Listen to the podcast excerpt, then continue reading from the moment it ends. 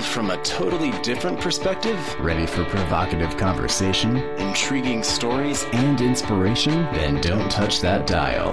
Welcome to Talk with Francesca. She'll give you something to talk about all week long. Now, here's Francesca. What if you took the time to really soak it in?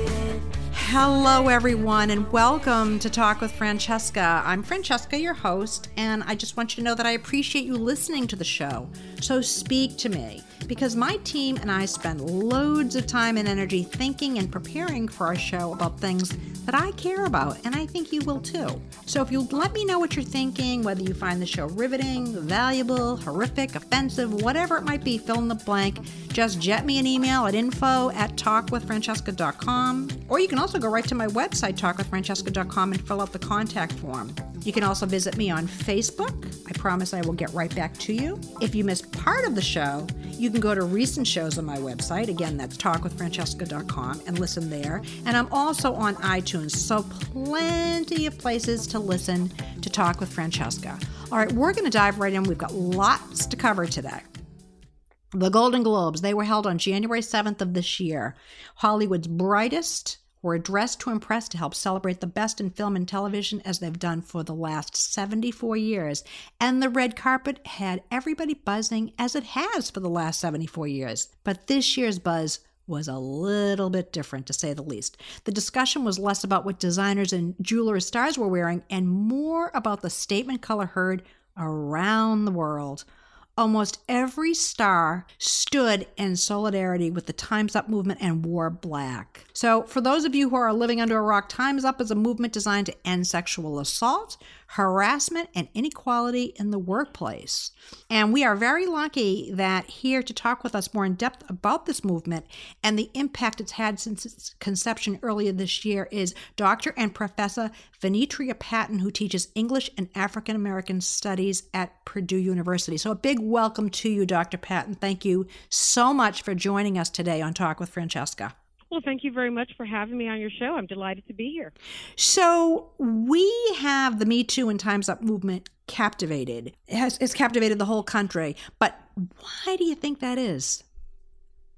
I think that this is a movement that's really resonating with a lot of women.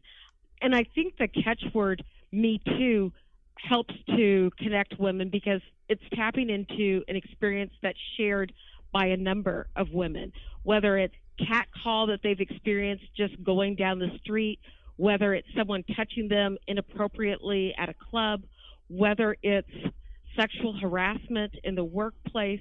I think a lot of women have experienced something along the scale of sexual harassment, abuse, that when they see this phrase, me too, they Mhm. want to respond. They want to draw attention to what's happening to them, to other women, and they want to put an end to it. It's like they, they've gotten to the point where they're just fed up. This is not something that they should have to endure. So do you think though, and I say this respectfully all, to all the women out there, but do you think that there's any chance that it's getting to be too much, that possibly it could be something, you know, like a, a passing comment that could fairly easily be addressed rather than, you know, turning it into a sexual harassment thing?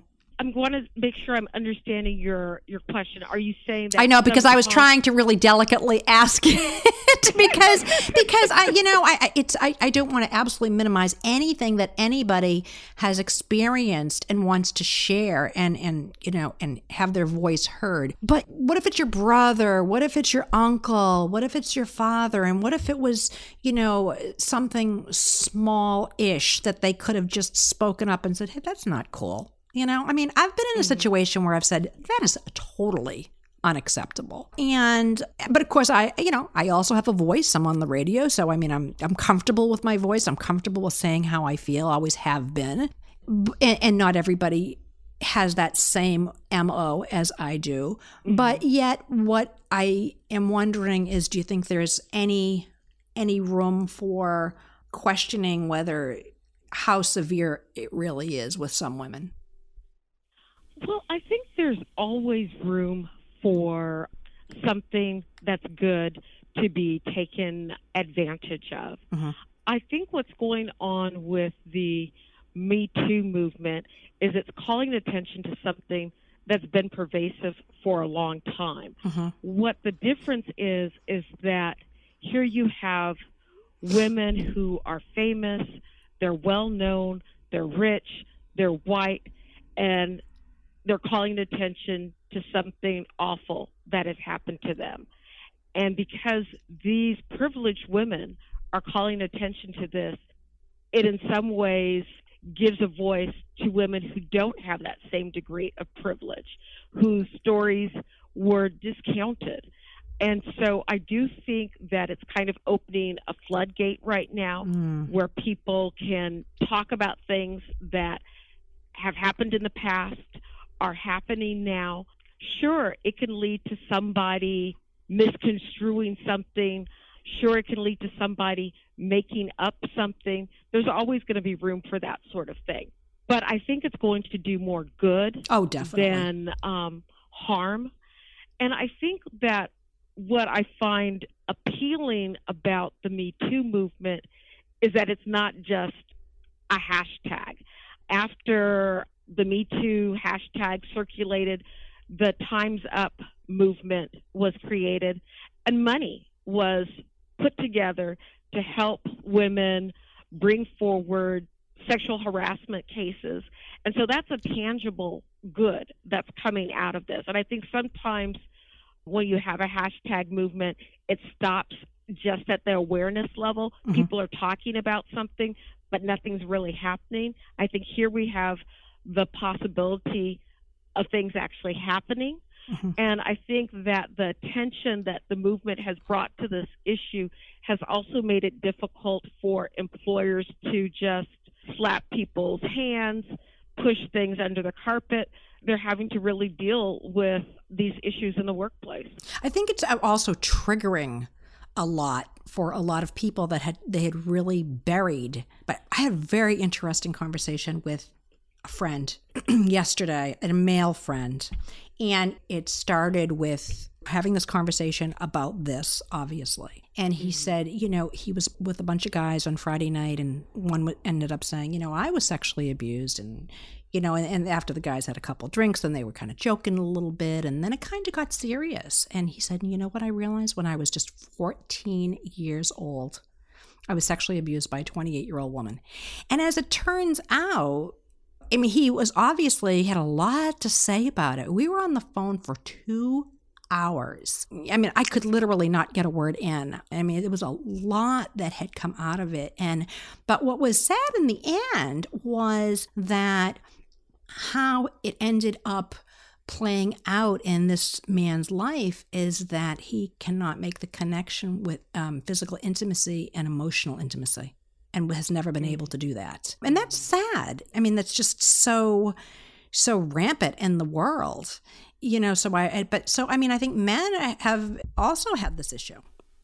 Yes, and I, I think that it's important that some men have participated in the Me Too movement by talking about their own experiences.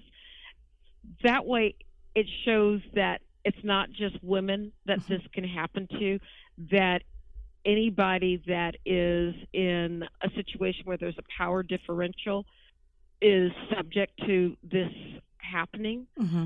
I think it's important to talk about it. And hopefully, this person that you were talking to, now that they've kind of had that moment where they realize that this happened to them, he'll be in a position to go and talk to a therapist and kind of work through some of these feelings and emotions. I think part of the problem that a number of victims have is that they feel ashamed, they feel like they can't talk about it, they bury it inside, and it just festers. And I think that part of the appeal of the Me Too movement is that it allows you to kind of get this off of your chest in a way, and it's liberating just to mm-hmm. say those words. Do you think that Is it possible that people who have experienced this kind of abuse can fluff it off like it happened and that's it? And, you know, not that they're happy about it, but that it doesn't affect them on any profound, deep level? Or do you think that everybody who experiences this on some level becomes I don't know if I'd say incapable of being in a relationship, but that it, it, affects the relationships, the significant relationships profoundly. You know, I would be a little bit out of my area of expertise okay. speaking to that. Okay. I would imagine that every experience is going to have some impact on us. Mm-hmm. So for something like this to have no impact on someone, it's hard for me to believe it would have no impact. I do think the type of impact it's going to have is going to differ on the particular person. Yeah. Based on the particular experience, based on how the person works through that experience. So I think there's going to be real expansive range of responses and impacts. Mm-hmm. But it would be hard for me to say that there's going to be somebody that has you know, zero impact at all. Right. If you're just tuning in this morning, you're listening to Talk with Francesca. I'm speaking with Dr. Venetria Patton. She teaches English and African American Studies at Purdue University, and we're talking about the Time's Up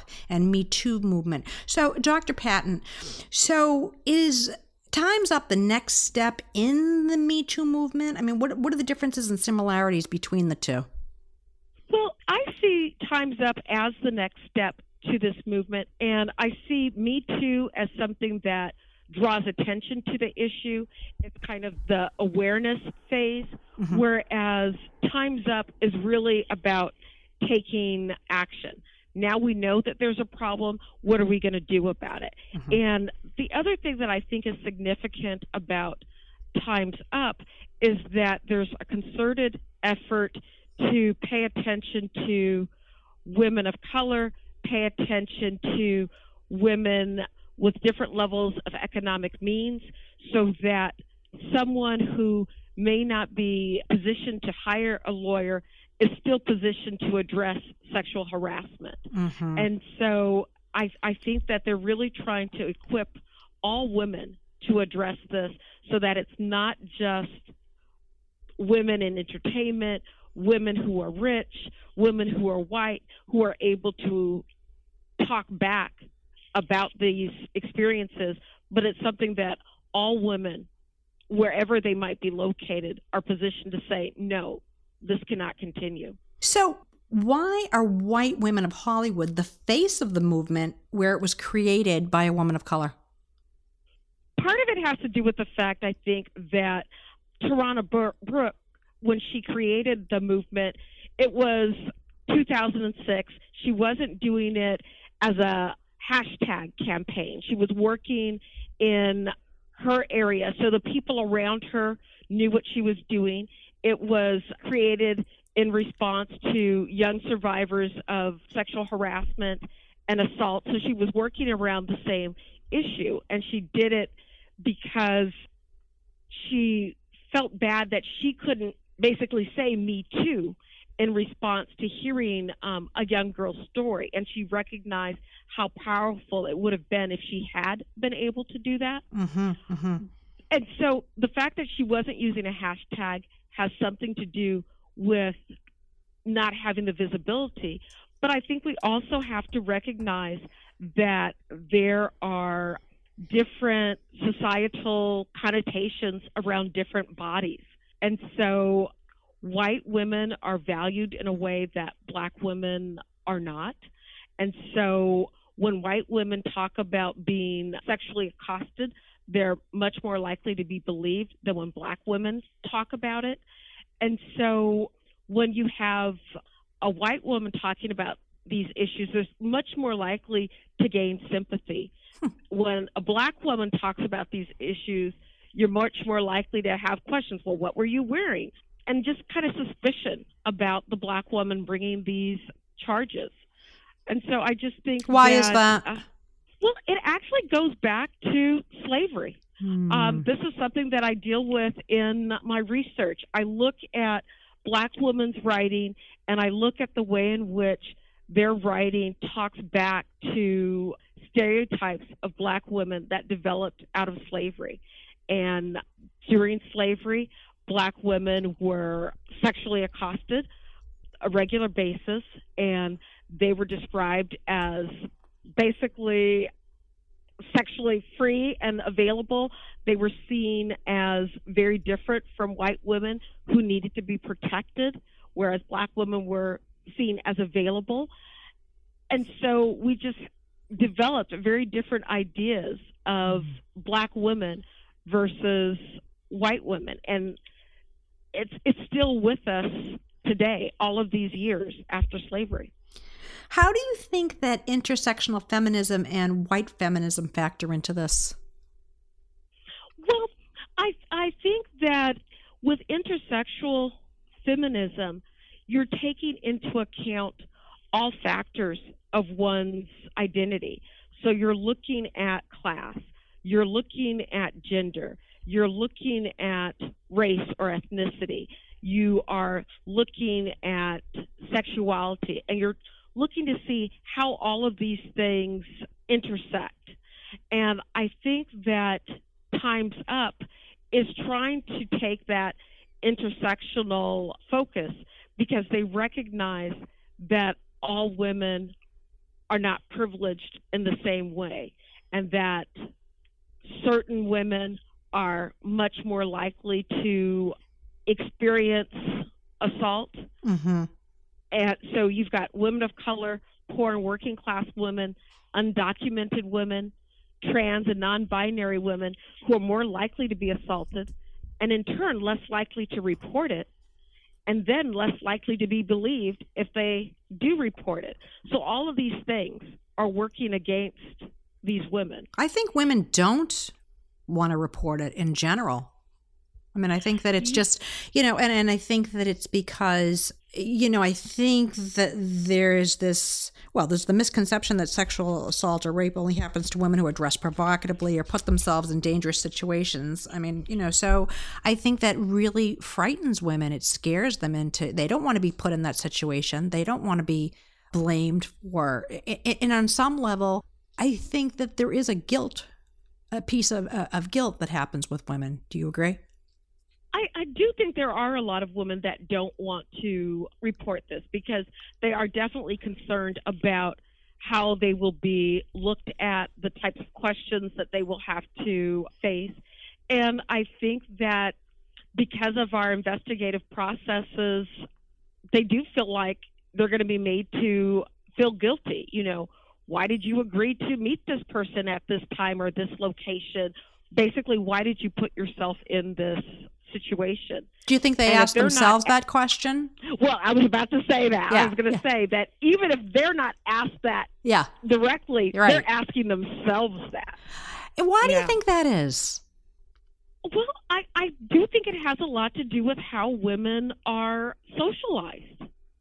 You know, we are often taught about how to preserve ourselves and, you know, about the importance of virginity, the importance of maintaining a certain sense of ourselves and whatnot. And so, because women are not supposed to be sexually free in the way men are supposed to be, I, I think that there's a lot of shame associated with sex for women that men just don't have because they're not socialized in the same way. And you know, I- a man having a lot of sexual partners is definitely seen very differently than a woman having a lot of sexual partners. Yeah, it's like it's a it's a barren world in many ways for women to be sexual beings and sensual beings. And when when a woman is that way, it's like it's so dry. It it's like it stirs up all the dirt. Do You, you know what I'm Yeah. saying? It really, really mm-hmm. does. It's like there's like, how dare she? And not just from men, but also women, other women. Yes, because as women, we we police each other. You know, mm-hmm. we've been socialized to believe certain things, mm-hmm. and we will hold each other to those standards. So, when we talk about a patriarchal society, it's not just what men do to women, but it's also what women do to women to uphold these patriarchal norms. We do need to take a short break, but when we come back, I would love to talk a little bit more of, about a, a patriarchal society. So stay with us here, listeners. We need to hear from our sponsors, and we will be right back.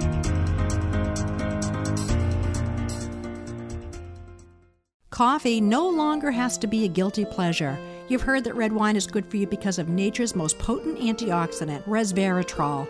Vera Roasting Company makes the only coffee infused with it. Each cup of Vera's coffee delivers the same amount of resveratrol as found in a glass of red wine without the alcohol, sulfates, or tannins. Years of medical studies indicate that regular resveratrol in our diets promote cardiovascular health, slows the progression of certain cancers, Alzheimer's disease, and type 2 diabetes. Vera Roasting Coffee won double blind taste tests against the leading coffees. Vera Roasting also offers its delicious heart healthy coffees with added vitamin D to help ward off the winter blues. You can't get Vera Roasting coffee in stores. You need to go to veraroasting.com. Free and fast shipping is always available.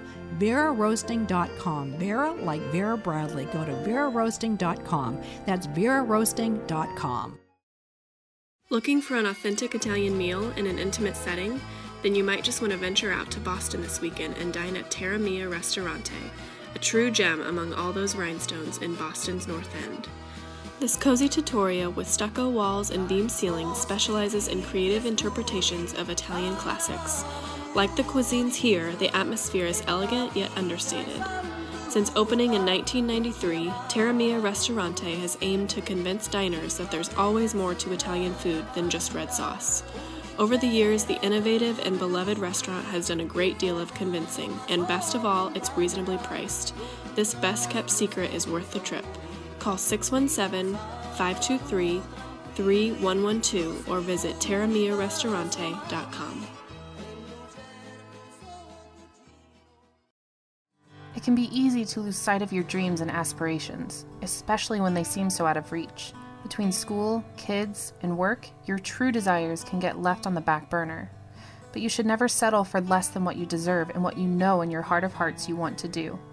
Carrie Hummingbird has developed a program that will cast away your fear and self doubt and inspire you to take charge of your life. But don't take my word for it. Christina Wolf took the program and described it as a trustworthy guide to show you how to transform yourself at the soul level. You will have to dig deep, and it won't be easy, but then again, nothing worth having is. Life begins at the end of your comfort zone, and your comfort zone ends at the Reinvent Yourself program. So, what are you waiting for? Visit www.carriehummingbird.com. You'll be glad you did. Your body is not the only part of you that needs training. Your brain needs it too. Decision making and focus are one of the most important skills to accomplish your goals in life. Combat Brain Training is the first targeted neuroplasticity training that actually improves your cognitive ability to observe, decide, and act better and faster. Unlike digital based programs that research shows create minimal or no real world benefits, it incorporates portable handheld training tools that utilize all parts of the brain. 100% of the people who have followed the program report significant improvements in performance regardless of starting cognitive baseline. This program is perfect for anyone looking to accelerate their thinking process and really focus more effectively on any task at hand. Don't wait any longer. Go to combatbraintraining.com and find out more. Captain Lord Mansion is the ultimate bed and breakfast experience. It's the only AAA four diamond bed and breakfast in Kennebunkport. But it's so much more. It's the perfect, elegant, romantic getaway. Relax at their day spa. Be pampered in your room with heated floors, jetted showers and tubs, gas fireplaces, king and queen beds, flat screen TVs, and all the quaintness with all the modern conveniences. Be surrounded by impeccable gardens, waterfalls, fountains, a putting green a charming gift shop, wine cellar. The list goes on and on, including a full three course breakfast. This is a stay that you will never forget. Engage in our special offers. Call 207 967 3141. 207 967 3141. CaptainLordMansion.com. In Kennebunkport, Maine. Memories and elegance await you. Located in Boston's North End holds one of our best kept secrets, Antico Forno, ranked number 9 of the top 10 Italian restaurants around the world within the category of being one of the most authentic. With a welcoming family feel, it's hard to argue the experience you have when enjoying dinner at Antico Forno. Best known for their brick oven pizza, their world class traditional cuisine does not fall far behind. Come enjoy dinner at Antico Forno and feel like part of the family. Open daily from 11:30 a.m. until 10 p.m. Call us today at 617-723-6733 or visit us at anticofornoboston.com.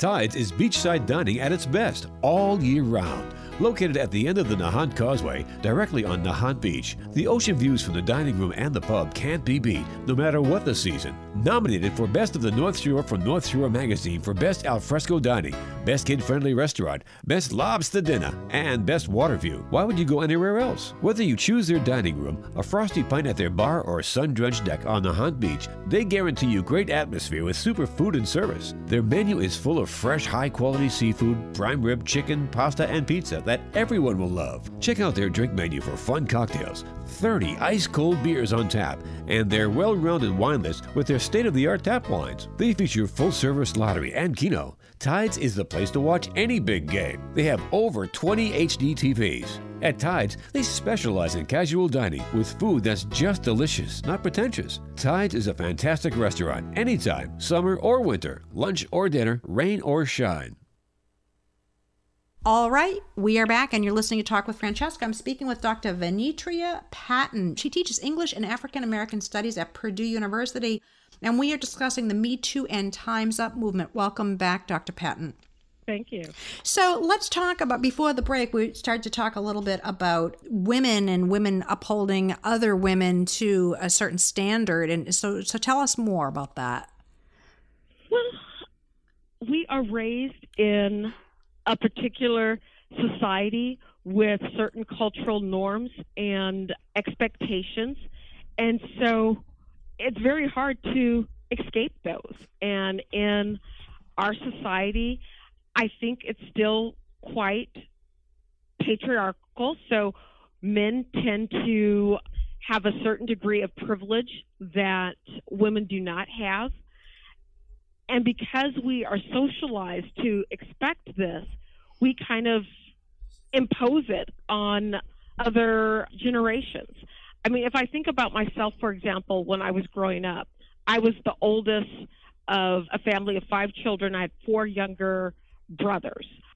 Even though I was the oldest, my father sometimes wanted to restrict my movements because I was a girl.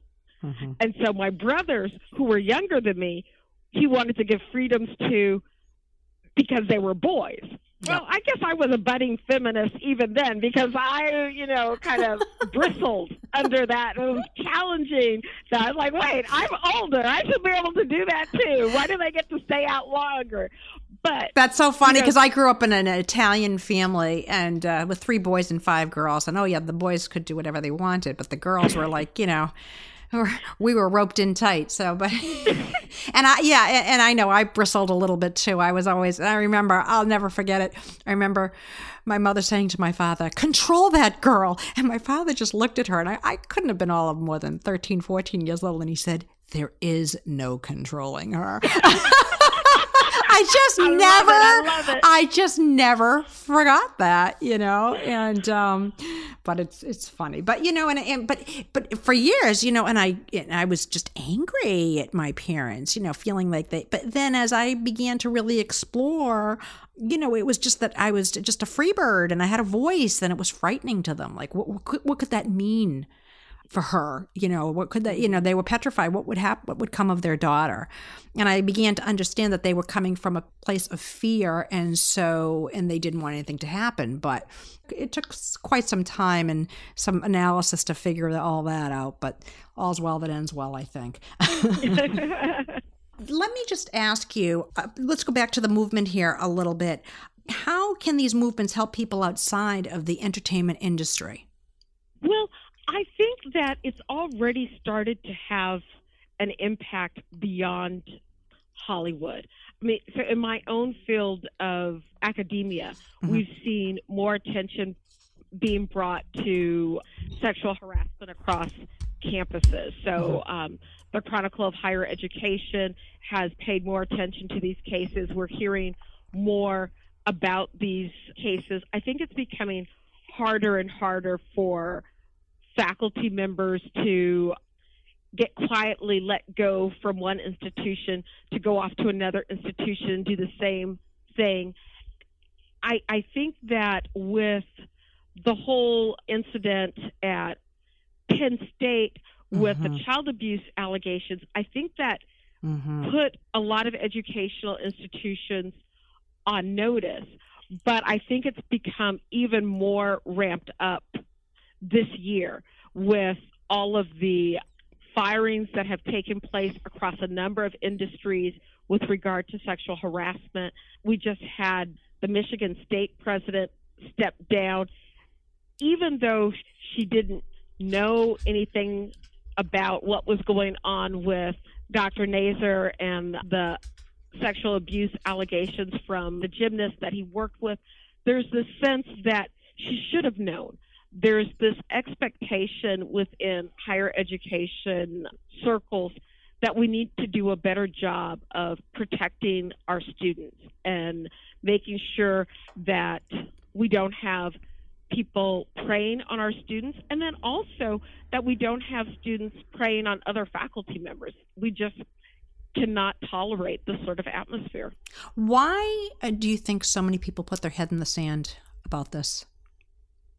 I think part of it is the embarrassment of coming forward if something happens to you, the fear that you're not going to be believed, and wanting to protect your own career because, you know, if things don't go well, you still have to live in that Right. department, that university, whatnot. And then I think for those who are kind of on the sidelines, I think sometimes people feel helpless. They think something's going on or they know something's going on, but they don't think they can prove it. They don't think anything can be done. And also, there's so much confidentiality around these procedures that I think there's a sense that nothing ever happens to people that do these things. But I think now, Oftentimes, that, they, that nothing does happen.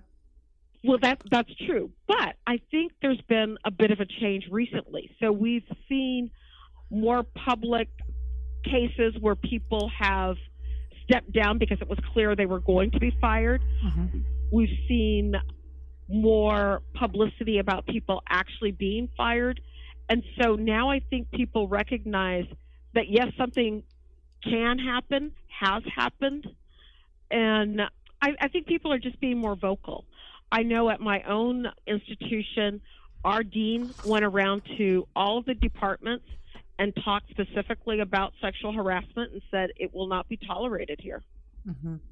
Do, do you think that these movements are going to affect? I mean, you know, this men are from Mars, women are from Venus, right? It's been out there forever. Do you think this is going to affect relationships even more so with men and women, just in general?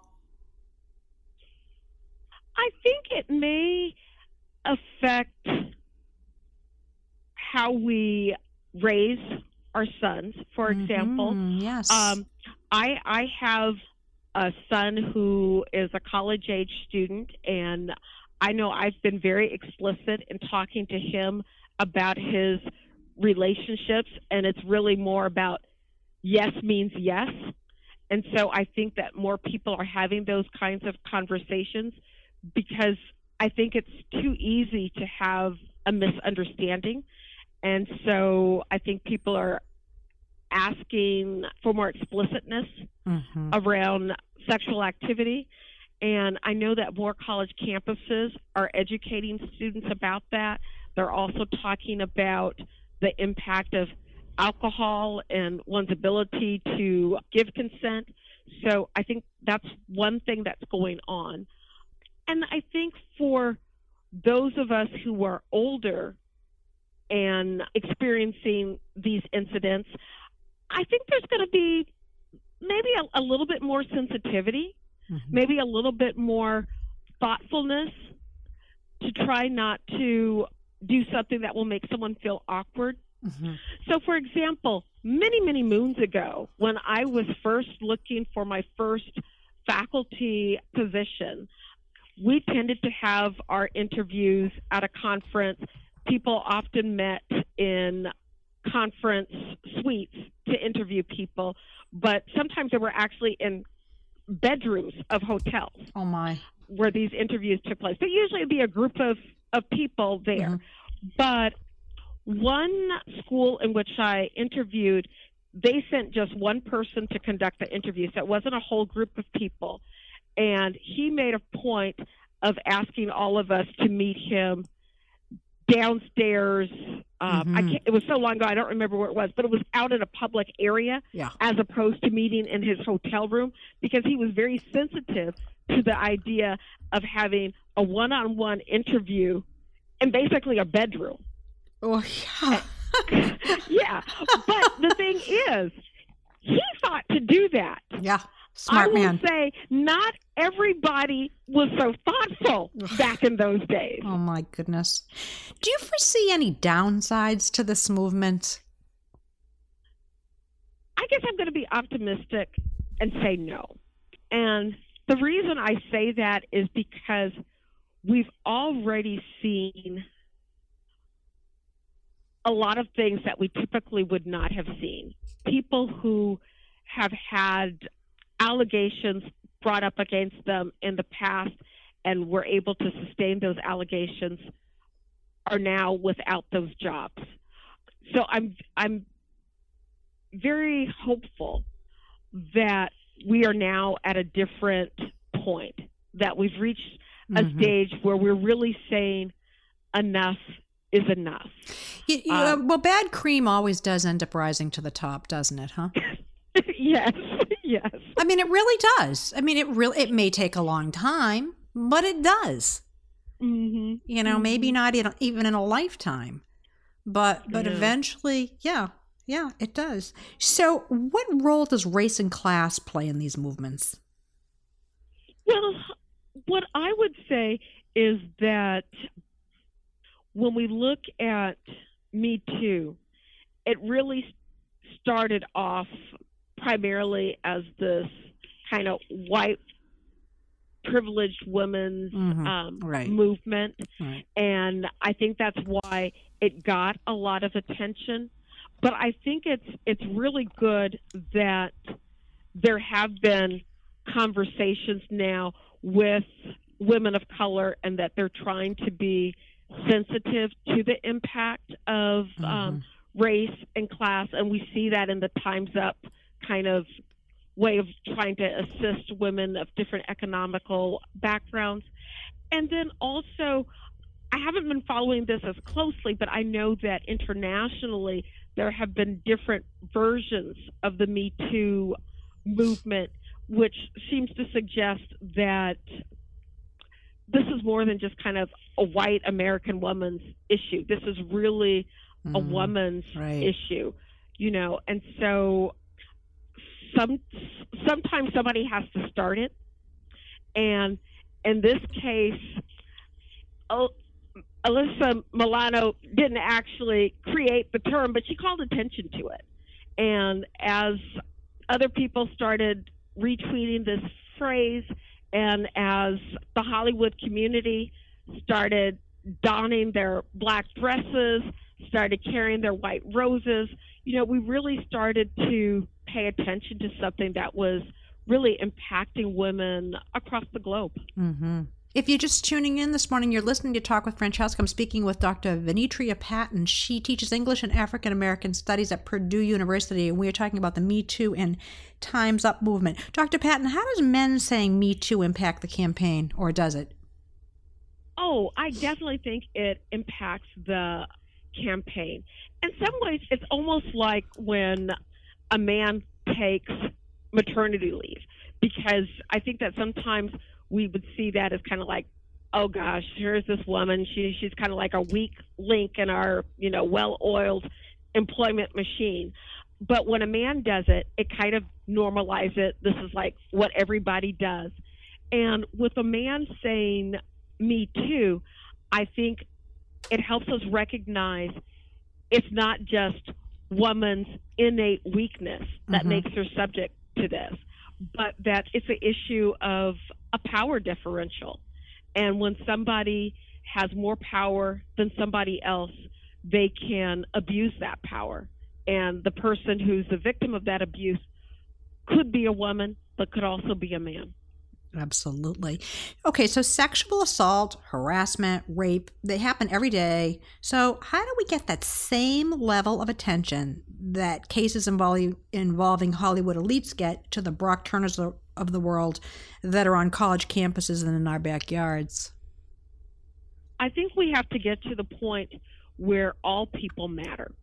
And so it's not just important people that we're Mm. concerned about. Oh, I love that. about- That should be another movement. All people matter, right? I love it. Go ahead. I'm sorry. Yeah, yeah. I mean, Tell just- us more. It seems like there's this thing where some victims seem like nicer victims. It's like, oh gosh, I really feel awful that this happened to you. You're so wonderful. How could this happen to you? But it Mm. shouldn't happen to anybody. Right. And and and that's that's the point that we need to make. And so, yeah, it shouldn't happen to Hollywood stars, but it also shouldn't happen to maids who are working in our hotels. right. And, she, and, and it all stems from power, right? Would you say? Yes. Yeah. Mm-hmm. Mm, yeah. So it seems like the same amount of people that are criticizing criticizing um, Aziz Ansari are also defending him. What's your take on the situation? Mm. I have not been following that situation closely, Okay. but you know, it's going to be very difficult to find a situation in which everybody is going to agree. Okay. All right. Okay. It, it, yeah, it, I, I have not either, so I, I really can't speak to it. But um, I thought it was a very. I've got a, a, an intern who asked some very great questions, and I just love her to pieces. So, um, and that, yeah, she's she's a great girl. She's just doing an amazing job. She has another question actually. She said Tarana Burke has said that the way the black community responds to sexual assault can endanger black women. Well, what are your thoughts on that? Well, I'm not sure exactly what Burke is thinking when she says that, but one of the things about the black community is that there is a tendency to protect our own. And so I was reading a really powerful opinion piece that talked about why we're not hearing from black women saying, um, Me Mhm. too Mm-hmm. and you know why you know why aren't they talking about you know black men who've done this to them and part of the problem is that there is the instinct to protect the black community and so i'm not sure if that perhaps is what burke was getting to in that we want to protect our black men because we have seen what can happen to them. And so there's this kind of instinct to kind of keep things within our own circle as opposed to bringing others into our community. Mm-hmm. Because when we've done that, sometimes it hasn't gone well. So it's kind of a situation where your allegiances are kind of torn. Okay. If you're just tuning in, you're listening to Talk with Francesca. I'm speaking with Dr. Venetria Patton. We're discussing the Me Too and Time's Up movement. We do need to take another short break. Stay with us here. We will be right back.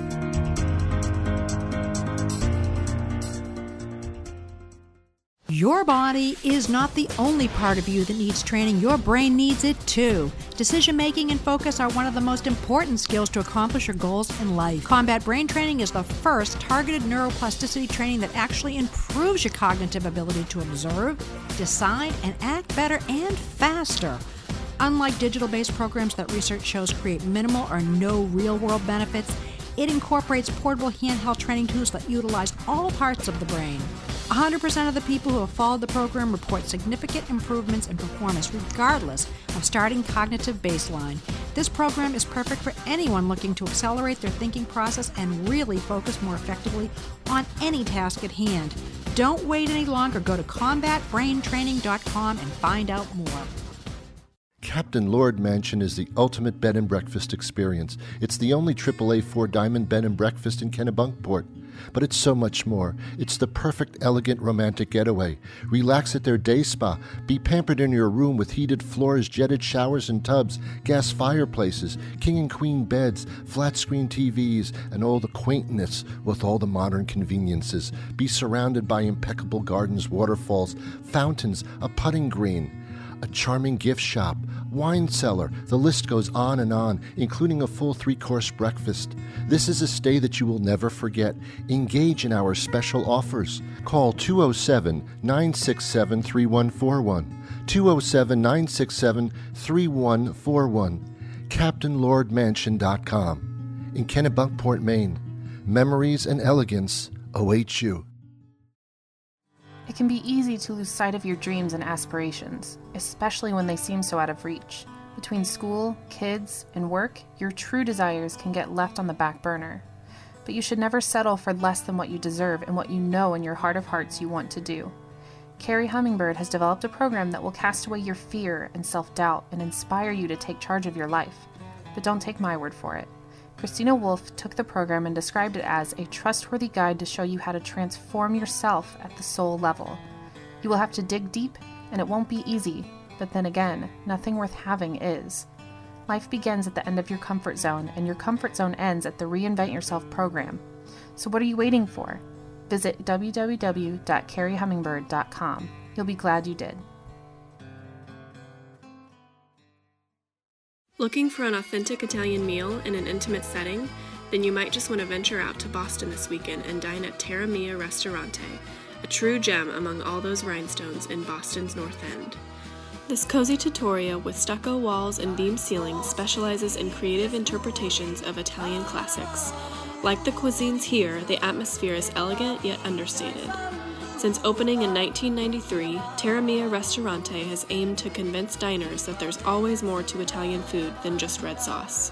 Over the years, the innovative and beloved restaurant has done a great deal of convincing, and best of all, it's reasonably priced. This best kept secret is worth the trip. Call 617 523 3112 or visit terramiaristorante.com. Coffee no longer has to be a guilty pleasure. You've heard that red wine is good for you because of nature's most potent antioxidant, resveratrol. Vera Roasting Company makes the only coffee infused with it. Each cup of Vera's coffee delivers the same amount of resveratrol as found in a glass of red wine without the alcohol, sulfates, or tannins. Years of medical studies indicate that regular resveratrol in our diets promote cardiovascular health, slows the progression of certain cancers, Alzheimer's disease, and type 2 diabetes. Vera Roasting Coffee won double blind taste tests against the leading coffees. Vera Roasting also offers its delicious heart healthy coffees with added vitamin D to help ward off the winter blues. You can't get Vera Roasting coffee in stores. You need to go to veraroasting.com. Free and fast shipping is always available. veraroasting.com. Vera like Vera Bradley. Go to veraroasting.com. That's veraroasting.com. The new Cobblestone Cafe on Hanover Street in Boston brings casual, on the go American fare to the North End, serving breakfast, lunch, and dinner. Open daily at 7 a.m., Cobblestone Cafe offers burgers, barbecue, salads, fries, milkshakes, seafood, and the very popular Snickerdoodle iced coffee. Delivery and catering are also available. Cobblestone Cafe, 227 Hanover Street in Boston. For more information, call 857 263 8057 or visit them online at cobblestonecafene.com. All right, we are back, and you are listening to Talk with Francesca. I'm speaking with Dr. Venetria Patton. She teaches English and African American Studies at Purdue University, and we're discussing the Me Too and the Time's Up movement that has absolutely captivated not only our country, but it sounds like others as well. So, Uh, Dr. Patton, we talked about this misconception that sexual assault or rape only happens to women who are dressed provocatively or put themselves in these dangerous situations. What, what message does that send to the world? Well, I, I think that it, it suggests that, you know, this is your fault. That if you would only behave in a certain way, you could prevent this. And that's just not true you know it's it's not something that women have control over. I mean, quite often women are just going about their day, doing what they're supposed to do, often in their work environment, and then they are co- accosted. I think it would be nice if we could control this, if we could somehow do something to make sure it never happens to us. Mm-hmm. But that's just false. We can't. Do you think that there are some women that are more victimized, that, or, or do you think that the, the people who are victimizing the men who are victimizing the women, there are, are certain women that they're going to victimize more than than others? Oh, definitely. Oh yeah, well let's I talk about think- this. So what do you think? I, I think that they are more likely to pick people who they think will not talk, who they think are disempowered. Hmm. So, you know, you're going to go for vulnerable prey. So, you're going to pick someone that isn't going to say anything, or should they say something, will not be believed. That's how they continue to get away with this time and time again. They're they're not going to pick people who already have a, a strong voice, and so if they say something, people will believe them. They're not going to say some do this to someone who has power over them. Of course, it's going to be someone they have power over. So I I definitely think that men that do this sort of thing definitely are particular about the women they prey upon. Speaking of men that do this sort of thing, is there a typical man that does this sort of thing? Or woman for that matter? Yeah. I would say no. No? I mean, because I mean well, not all not all if it if it's coming from a place of wanting more power, then I would think it would actually be a man who deep down inside doesn't feel strong at all. Or empowered. Yeah. No? Yeah. Um, I don't know. I don't know. I guess when I said no, is because you know every time we hear about these cases, there's always someone that says, "Oh my goodness, I never would have expected that." You know, uh, Expected what? people- expected them to be accused of this. You know, I never would have thought they would do something like this. So, a lot of times these people who do this sort of thing, you know, they seem like everybody else. So I, that's why I'm hesitant to say, you know, they're a certain kind of person. But I think you're taking it to a different level, more kind of an internal, subconscious type of emotional something or another that might be guiding them to do this sort of thing. And And, that you- could be possible. And are Yeah. you are you saying that am I hearing you say that is not accurate or that you don't think that that's the case at all or or what do you think? Yeah, I'm. I guess I'm not sure. I hadn't thought about it that way. I mean, when I think about the men that do this, the one common denominator is generally they're people that are in power. Um, they have some sort of power because it's the power that allows them to do this. But of course, every man does not abuse his power, so it's not that alone. So, hmm. Yeah, I guess I need to think through that. Well, just you know, I mean, if if someone wants to have power over someone else, whether it be a male or wanting power over a woman or a woman wanting power over a man, and they are choosing, as you said, more, someone who is more vulnerable. Wouldn't it make sense that it's because deep down inside that they really don't feel empowered at all, and it's it's something that helps them to feel more mm-hmm. powerful. I mean, who like you know, I, you know, I think I think of you know what comes to my mind is a, a, a man whose you know wife is very very overpowering and he doesn't feel you know empowered in the relationship and and then he goes to work and you know he has power over this vulnerable thing and and hence you know this this occurs.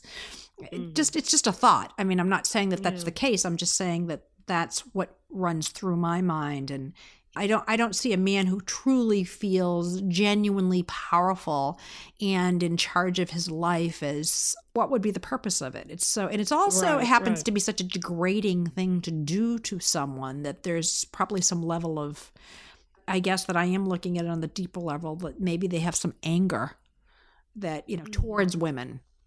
Mm-hmm. Mm-hmm. Yeah, yeah.